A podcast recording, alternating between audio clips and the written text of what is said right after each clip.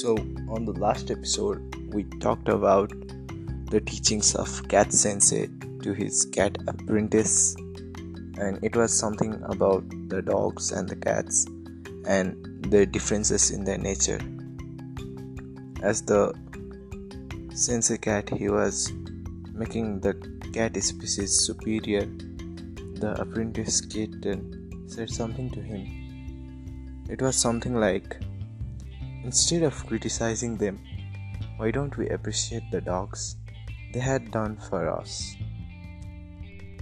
And that statement, it sounded like the kitten was trying to say that the dogs, they were the foundation, they were the base for which the cat had obtained the freedom. And greetings, my dear audience. You are listening to Fictionally Realistic with Salin Bass.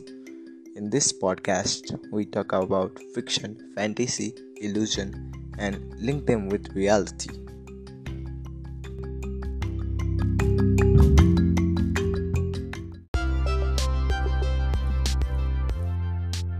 This episode it's gonna be short eh, because in this episode I'm just gonna explain what the little kitten he actually meant by his statement about thanking the dogs instead of criticizing them and cursing them.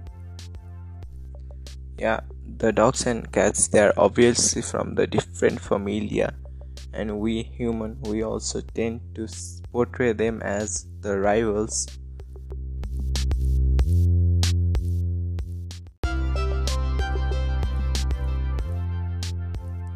the dogs and the cats they are constantly fighting and the peace between them is something kind of a fantasy. But you know that fantasy it can be reality because in many parts of the world we can see a dog and a cat they are living together under a roof happily and harmonically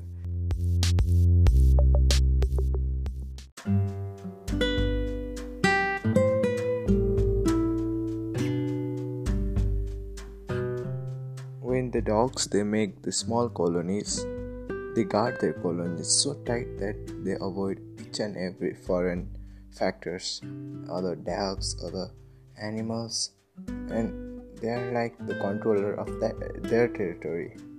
So what happens is there is balance of power and there is peace there is stability and what this leads to is a free path for the cats to roam freely.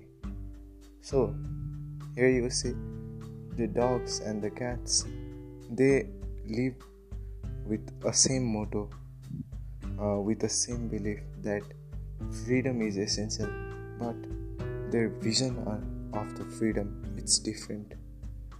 For dogs, the ruling of their small territory it's their freedom, but for cats, walking everywhere where they like it's their freedom. And what i think is this is what the small kitten was trying to say to the cat sensei